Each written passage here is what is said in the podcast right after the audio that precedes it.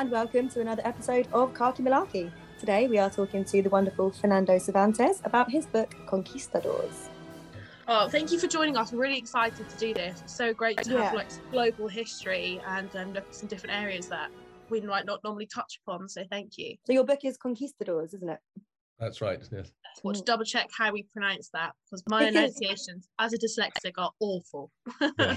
Uh, well, I, I use the I use the Spanish plural because Oh, I, yeah. I always thought, well, if you if you're going to use a foreign word, you might as well use the foreign plural. So Yeah. the correct pronunciation would be conquistadores.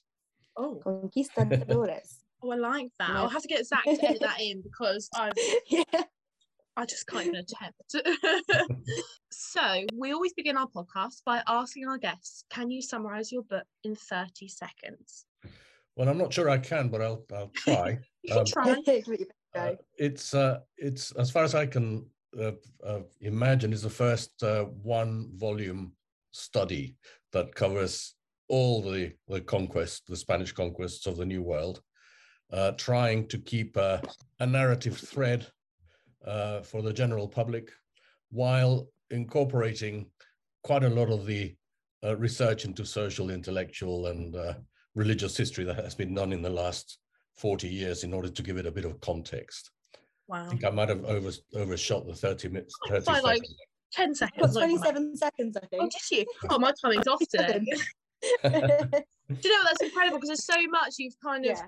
put into a book and so much you can cover. So, Yeah. what was the motivation behind doing this book specifically? And you know, you kind of touched upon some of the general things that you highlight, but is there anything specific within the book that you felt was really important within this history you wanted to bring out for people to know? Yes, I think I think the most important thing was precisely to try to incorporate all that research that uh, has not really sunk into the into the general consciousness, as it were. A lot of people are not aware of the kind of research that has gone into social, intellectual, religious uh, history in not just Spain but the whole of the Hispanic world. The Mm. way in which it has turned the tables on on received wisdom, you know, especially the idea that Spain is um, somehow backward and obscurantist and uh, you know that the role of the inquisition for instance you know that was there and it was op- oppressive and that they burnt all sorts of people and whatever uh, because what's happened in the last 30 40 years of research is that we've been discovering that it's all that's really part of a of propaganda that emerged in the 16th and 17th centuries. So to try to put that um, to make people aware of that and to try to see inside uh, the minds of these protagonists was was very important to me. It's not a book, as I say in the in the acknowledgements. It's not something that I would have thought about writing uh, because um, to me it just uh, you know it's it's quite well known. The, the stories are quite well known, and um, I. If, if you had asked me, I would have said, well, you know, it's been done before, and you know, what's the point of doing it again? Uh, but I was approached and encouraged by uh, this very, very clever and uh, uh, really good fun agent, actually, who, who just just wouldn't let go. She said, "No, no, no. I've done my research. Uh, I've asked all sorts of people, and uh, and I'm sure you can do something different." And it's only after that that I began to realize that, in fact, it was it was going to be quite a different thing. You know that it was I'm, I wasn't just going to be repeating myself even though I knew the histories. Mm. When you start getting into the uh, primary sources for the, uh, uh, with a fresh eye after a lot of distance, and with all this um, work that I've been doing in the last, I don't know, 40 years or so, uh, it- suddenly I, I, I realized that I could tell the story from a very fresh perspective. So that was that was um, that was quite fun. It wasn't easy, but it was fun.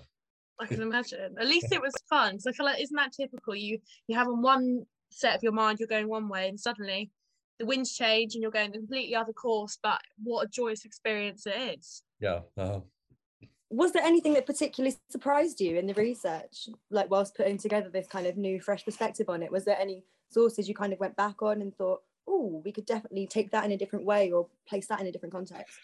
Yes, I think uh, the most surprising uh, bits that I found uh, was we're try- trying to deal with the involvement of the mendicant orders, the religious orders that uh, the conquist after the conquest, they, you know, from the very beginning, the um, the Spanish monarchs were very keen to justify what they were doing on the basis of the spread of the Christian religion.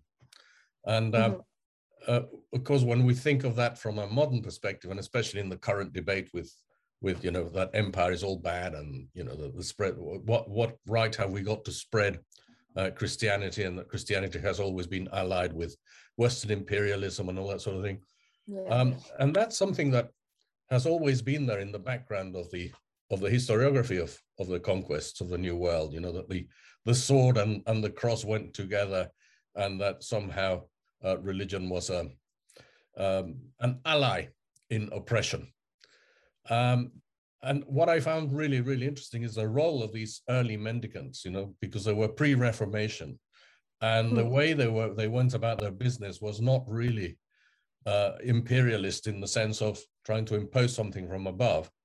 Uh, that it was much more of a conversation, that there was a lot of adaptation going on, and uh, that they really were very the way they write about the indigenous peoples and the way they related to them uh, was very, very. I found it very attractive so trying to establish where that mentality came from was fascinating. You know, the, the movements of reform in late medieval Spain, uh, what they were reading, what they were thinking, where it came from.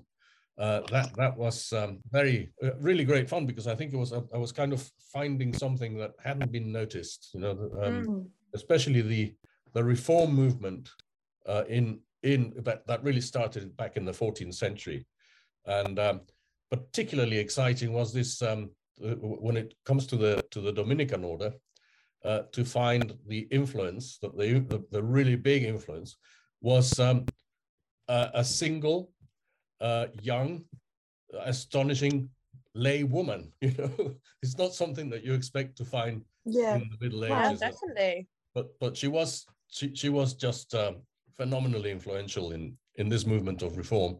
And it gave um, these early friars uh, so a freshness of approach uh, that um, sowed the seeds of something that you can still see throughout Latin America. You know the way in which um, the the uh, the really genuine cultures that we admire nowadays uh, sink their roots in that mm. in that early experience. So that that that was very exciting.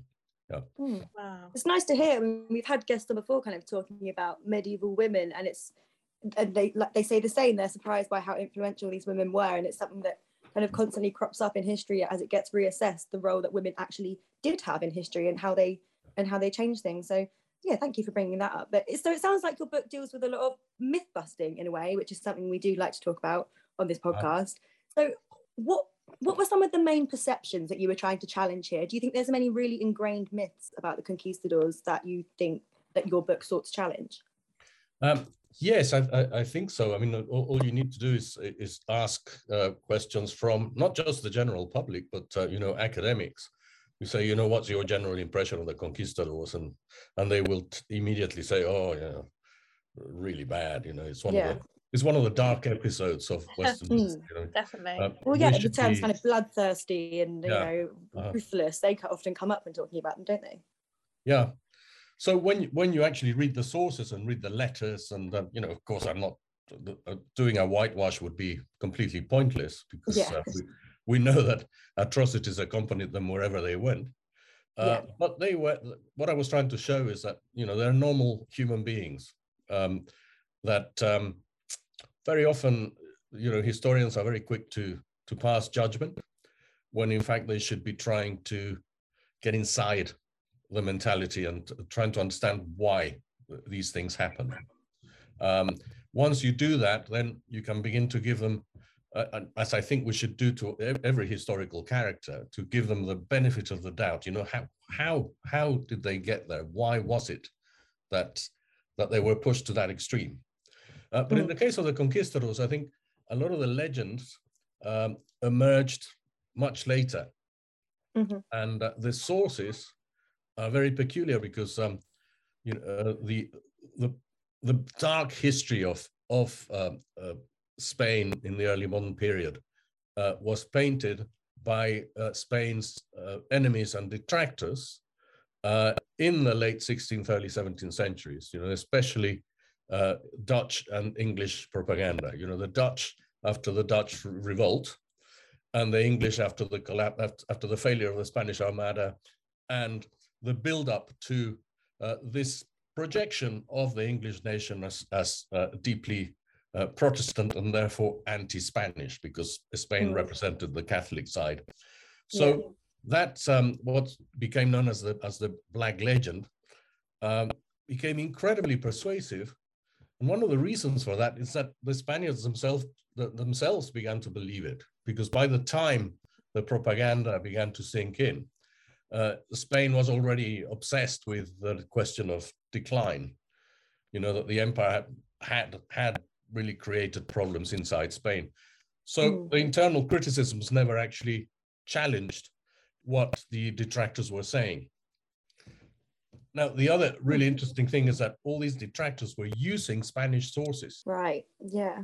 And is that because they shared a language, obviously? So that would have been, is that, or I don't know. Well, the, the what, what I'm talking I'm talking about the, the the the Dutch and the English. Oh, the Dutch, right? Ah, okay, sorry, sorry, yeah. They, they, they, were using Spanish sources. Yeah. That, that had been translated. Um, yeah. Mm-hmm. Into Dutch and English, uh, and Latin and all sorts of. So they, you know they were circulating in the late 18th, uh, 16th century, mm-hmm. um, mm-hmm. and you know, the most famous of them was the the uh, a Dominican friar called Las Casas, Bartolome de las Casas, who was um, the most um, outspoken defender of the rights of indigenous peoples. Wow. And uh, he wrote very learned academic works, uh, which are incredibly interesting and complex. Uh, but he also wrote quite a few diatribes, uh, which had the, the specific aim of shocking uh, the Council of the Indies and the, the, uh, the governments, the, the governors in Spain in order to implement reform, um, you know, to abolish things like the, the encomienda, which was the, these grants, grants of land to uh, particular conquistadors with Indians uh, that they could exploit, even though in theory they needed to protect them and convert them to the Christian faith and treat them fairly and all that sort of thing. In practice, what Las Casas saw was that they they were not uh, paying much attention to to the legislation, so they uh, reform needed to be implemented. Now, in order to do that, Las Casas did what most people did at the time. He wrote a diatribe in order to shock. Mm. So he exaggerated things yeah. in a way that is blatantly obvious because if you read the um, the most famous of these diatribes, the, the most brief account of the destruction of the Indies, when he says, literally, he says, there were 15 million indigenous peoples living in the Caribbean when I got there, and there are barely 5,000 left. Okay, 15 million to 5,000 sounds, it is pretty dramatic. It's number. Yeah, definitely. Okay, uh, if you read uh, demographic uh, studies, uh, they, they the, the most um, careful demographic, demographic studies that have been done about the number of people that the Caribbean would have been able to, to have at that time, uh, knowing the geography and knowing the kind of uh, products that they that they ate, uh, there, there can't have been more than 300,000 in mm, the Caribbean. Right. So Which that's talking about 15 million uh, instead of 300,000. It's it's a very well-known thing that people did in the Middle Ages. I mean, throughout the Middle Ages, that was what people did. If you wanted to shock, you just exaggerated figures, and mm. everybody knew that you were doing it, and nobody cared. Uh, now, uh, at about uh, when when Las Casas was writing, there were about hundred thousand Indians left. So the depopulation had been from three hundred thousand to to one hundred thousand. Let's exaggerate it a bit and say that it's half a million to fifty thousand. It's big. It's it's horrendous, but it's certainly not uh, what Las Casas was writing. Uh, it certainly didn't happen at the hands of the Spaniards because imagine, you know, a few hundred Spaniards killing 15 million Indians. I mean, they would have been, they would have had to be at it yeah. non-stop. All day, every day. Over, two, centuries, over yeah, two centuries. It, it would have made sense. You could, it's impossible. It, it doesn't make sense. so why is it that um, these things were taken as historical fact? Yeah. And and and that the the, the legend spread. It's it's mm. it's very it's that's quite an interesting phenomenon in, in itself, isn't it? Mm. But it's it's not what happened certainly not what Las Casas had in mind. And right. if he had known that that was going to happen, that, that uh, his writings were going to be used in order to attack the Spanish monarchy, he would have been horrified because what he was trying to do with those writings was precisely to defend the rights of the monarchs against the abuses of these adventurers. You know, he was yeah. using, you know, it's it's the, the only reason why they're there is because they're representing the monarchs who are they're, they're representing God. So that was the that that was the mentality. So the interesting thing is that um, these detractors use these writings uh, in in order to attack Spain. Mm. Uh, it, it's a very ironic thing. It's a very ironic development. Yeah. But it sank in, and it's uh, it's still it's still part of the historiography. People will wow. will cite um, Las Casas' writings and, and other uh, defenders of the Indians as historical proof that the that the Spaniards were absolute barbarians and that they mm. went and depop- they were responsible for the complete depopulation of the Caribbean and later on of Mexico and Peru, um, which would be in human terms. I mean, if they actually did do that, then it means that they were supernatural beings, you know. yeah. we need to rewrite history if that was the case. Yeah. So yeah. that's another book for you. yeah.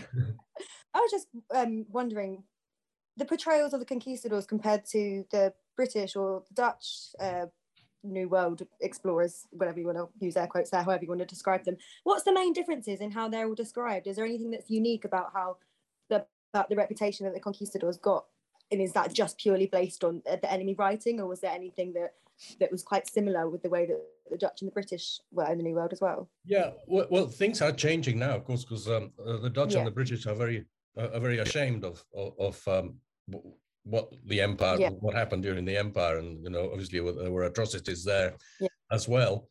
Uh, but the what we've received from that from those uh, historical writings is not the same um, as you know, the, the, the Dutch and the English and the French were never painted with the same dark brush. You know, the mm. their character was not as vilified as the Spanish character, because the Spanish mm. character was painted as um, intrinsically cruel, mm-hmm.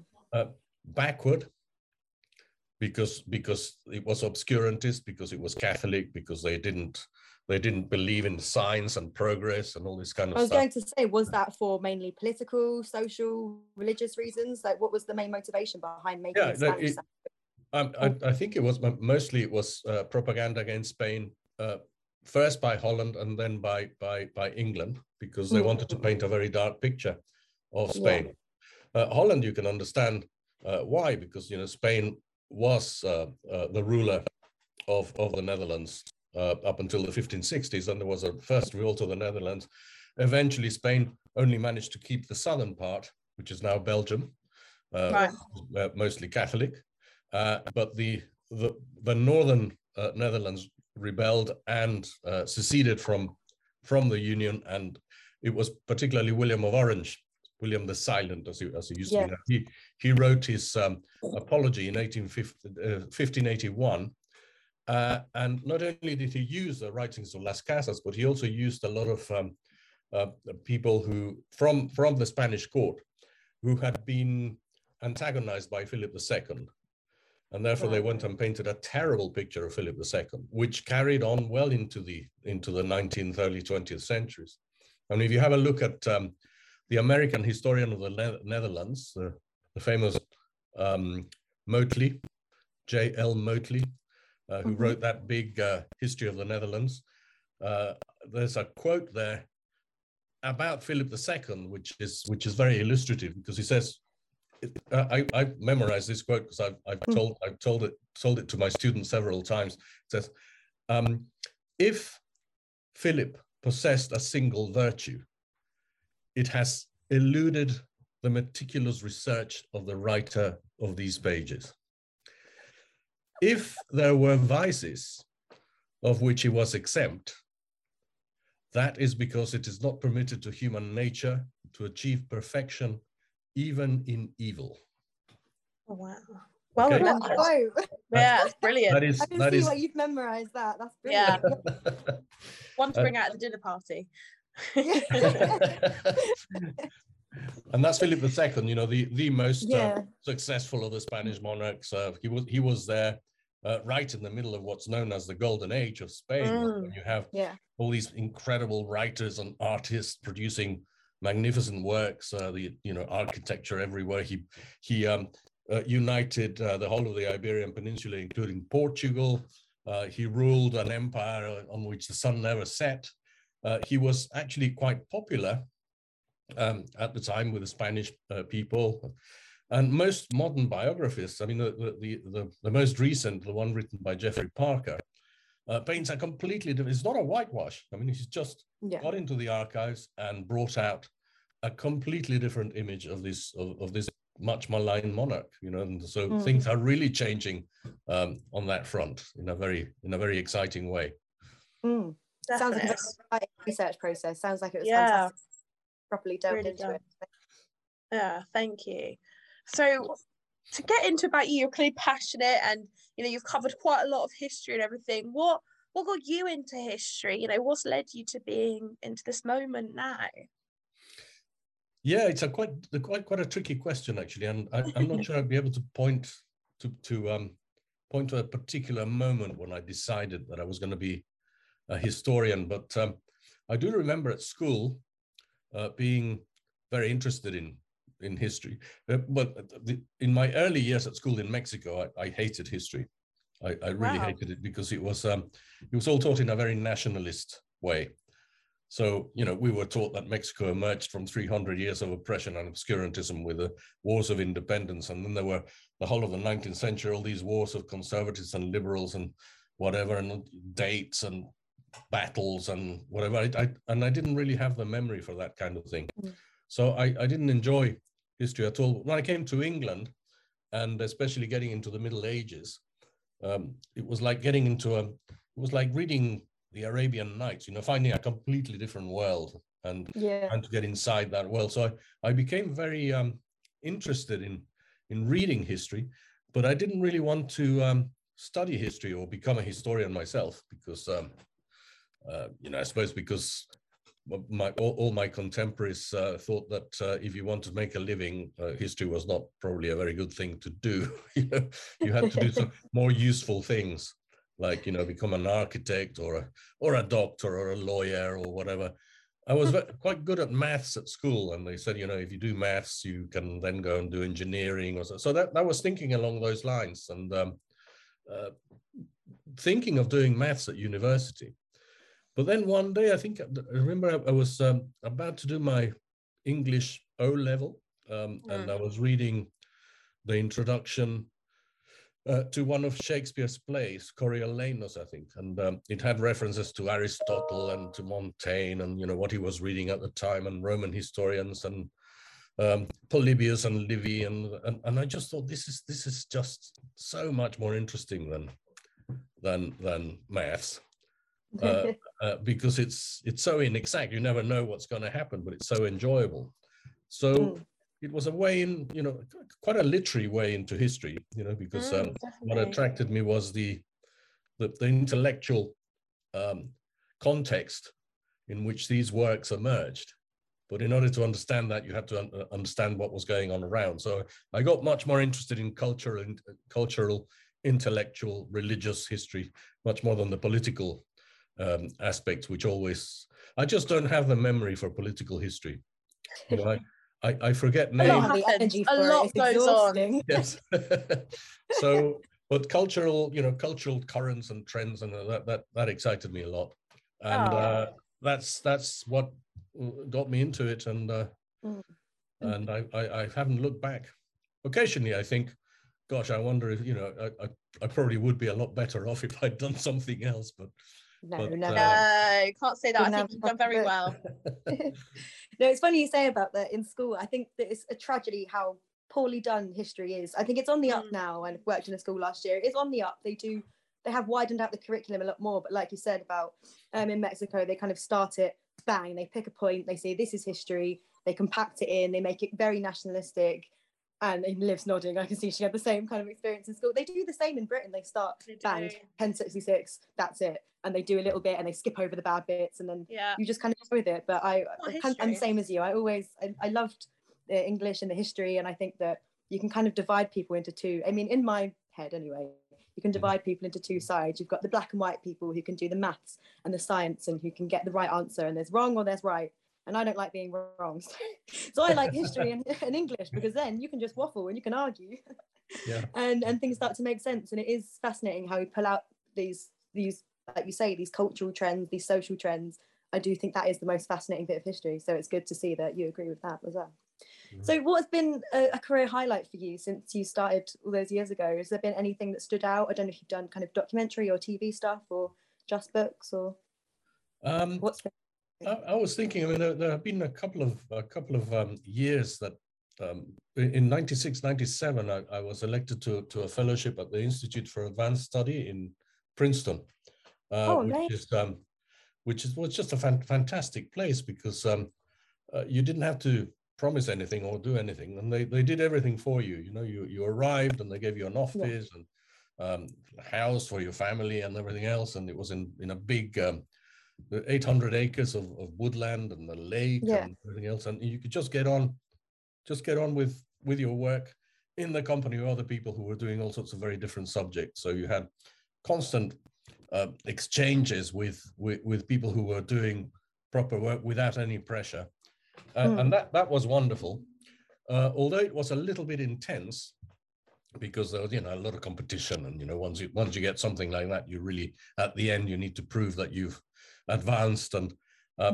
i got I, I i did so many different things that i didn't actually uh, come up with anything at the, in the end so um, You're but, having I- too much fun. but, it, but it was a, a totally enjoyable year Yeah. um, and then again, but I think even better than that was um, just being elected to a fellowship in a place called um, the um, the Liguria Study Center for the Arts and the Humanities, which is in Bogliasco in the north of Italy, oh wow. just just west of Genoa, and it was Mm. just a, a month uh, uh, uh, as a residential fellow there, and it was exactly the same as as the institute, but but a little bit more luxurious Wow. because uh, this was a, you know a, a fine mansion next to the sea and and they did uh, they fed you very very well The Italians do know how to be luxury. yeah and it was only about 10 of us but they were all you know i, I was the only historian there, there was a literary critic there was a, an artist a composer uh, uh, some a theater expert a playwright Wow.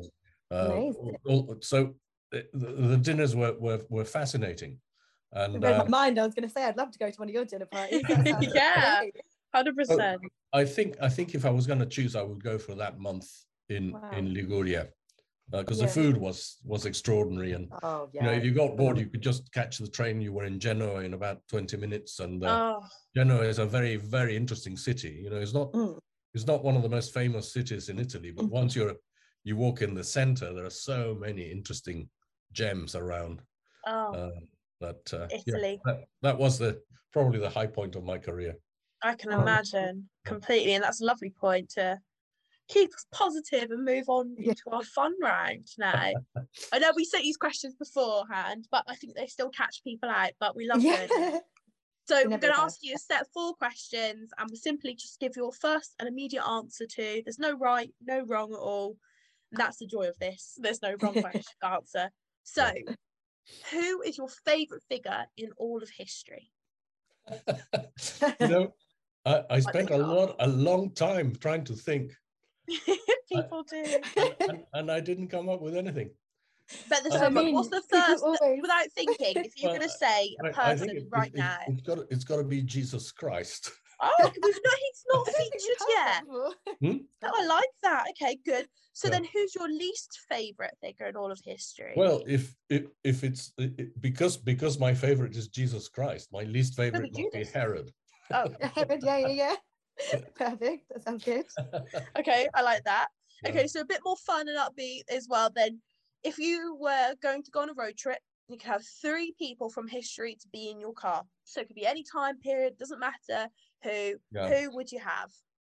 I um, I'm going to cho- choose three near contemporaries. Okay. Uh, One is uh, Michel de Montaigne, hmm French writer, essayist. Uh, The Mhm. second one is my namesake, uh, Miguel de Cervantes, the author of Alright. Don Quixote. And the third one is uh, one of your compatriots, uh, William Shakespeare, who I think you Oh, might have heard of. Yeah, Ah, I, I think um, I definitely heard of it at one point. Ring a bell. I think to to get those three together, uh, uh, that that that would be an amazing experience because they were all doing very different things, but uh, they Mm. had very very similar ideas, and they were approaching, um, you know, the crisis of the of the 16th century. You know how Yeah. How Yeah. you know with the discovery of the new world the reformation the beginnings of the scientific revolution all the questions that were being asked and Mhm. how you know the, the ways in which they all approach the topic of things like illusion and reality or how do i know um, what i know and uh, you know Yeah. and, and how that links to how you behave as well you know the, Mm. the link between knowledge and ethics um, and they were they were all three enormous fun you know I they- like that. And that's what you were- want. they, they, they I think so. You would have a very entertaining uh, uh, the trip, full of laughter. They they all love their drink and their good food and else. So I That think seems to be be- a common theme with this question. Everyone always puts at least one person in their car and they think, who's going to provide the booze and the fun? Yeah. Or the snacks. Yeah. Who's going to do the Snacks and the entertainment, the music? All right, then. So, our final question if you could go back in time for one day, where and when would you go to? I think I mean again, there's so many places, but because of what I told you at the beginning about uh, you know the excitement of discovering this uh, medieval woman that I that I found so influential. Yeah. I think I would love to spend a day in um, uh, Siena uh, in the in the 1370s or thereabouts, uh, Okay. just to eavesdrop, you know, to see how how this woman Catherine was uh, wa- was relating to her contemporaries, because um, uh, you know what we read about her and what people wrote about her later on, a lot of it sounds very weird to us. Uh, Hmm. But when when you read her letters and when you read the way in which people responded to her, uh, she must have been a most attractive uh, personality, you know, Yeah. a, a- a kind of a magnetic personality, and, and she yeah. Created such a wake um, of of enthusiasm behind her that I think I think I would have loved to to, to have seen her at work for a, meet for a day, yeah. and also you know being in Siena in the 14th century with all that all that art and architecture and. Uh, Oh, Yeah. God. Incredible. Although, of course, uh, you you would need to put up with a lot of mud and and uh, quite a bit of pest as well. You know. You'd be allowed your trainers, so that would be okay. Yeah. yeah, you'd be allowed your trainers to get so. through it. oh, that's a lovely, Uh, lovely yeah, note. what a note to to finish, finish on. on. Just Thank yeah, you thank so much you. for talking to us. This has been so much fun, really interesting. Not a topic we've covered before on here, so I'm sure our listeners will appreciate a bit of Spanish history. Yeah, Yeah, yeah, yeah. That, that's what I'm. I- I'm told that because I, I I thought it was quite a well-known topic, but uh, apparently people don't really know it very well. No, and that's why we want to make sure Yeah. that we can offer our platform to change that.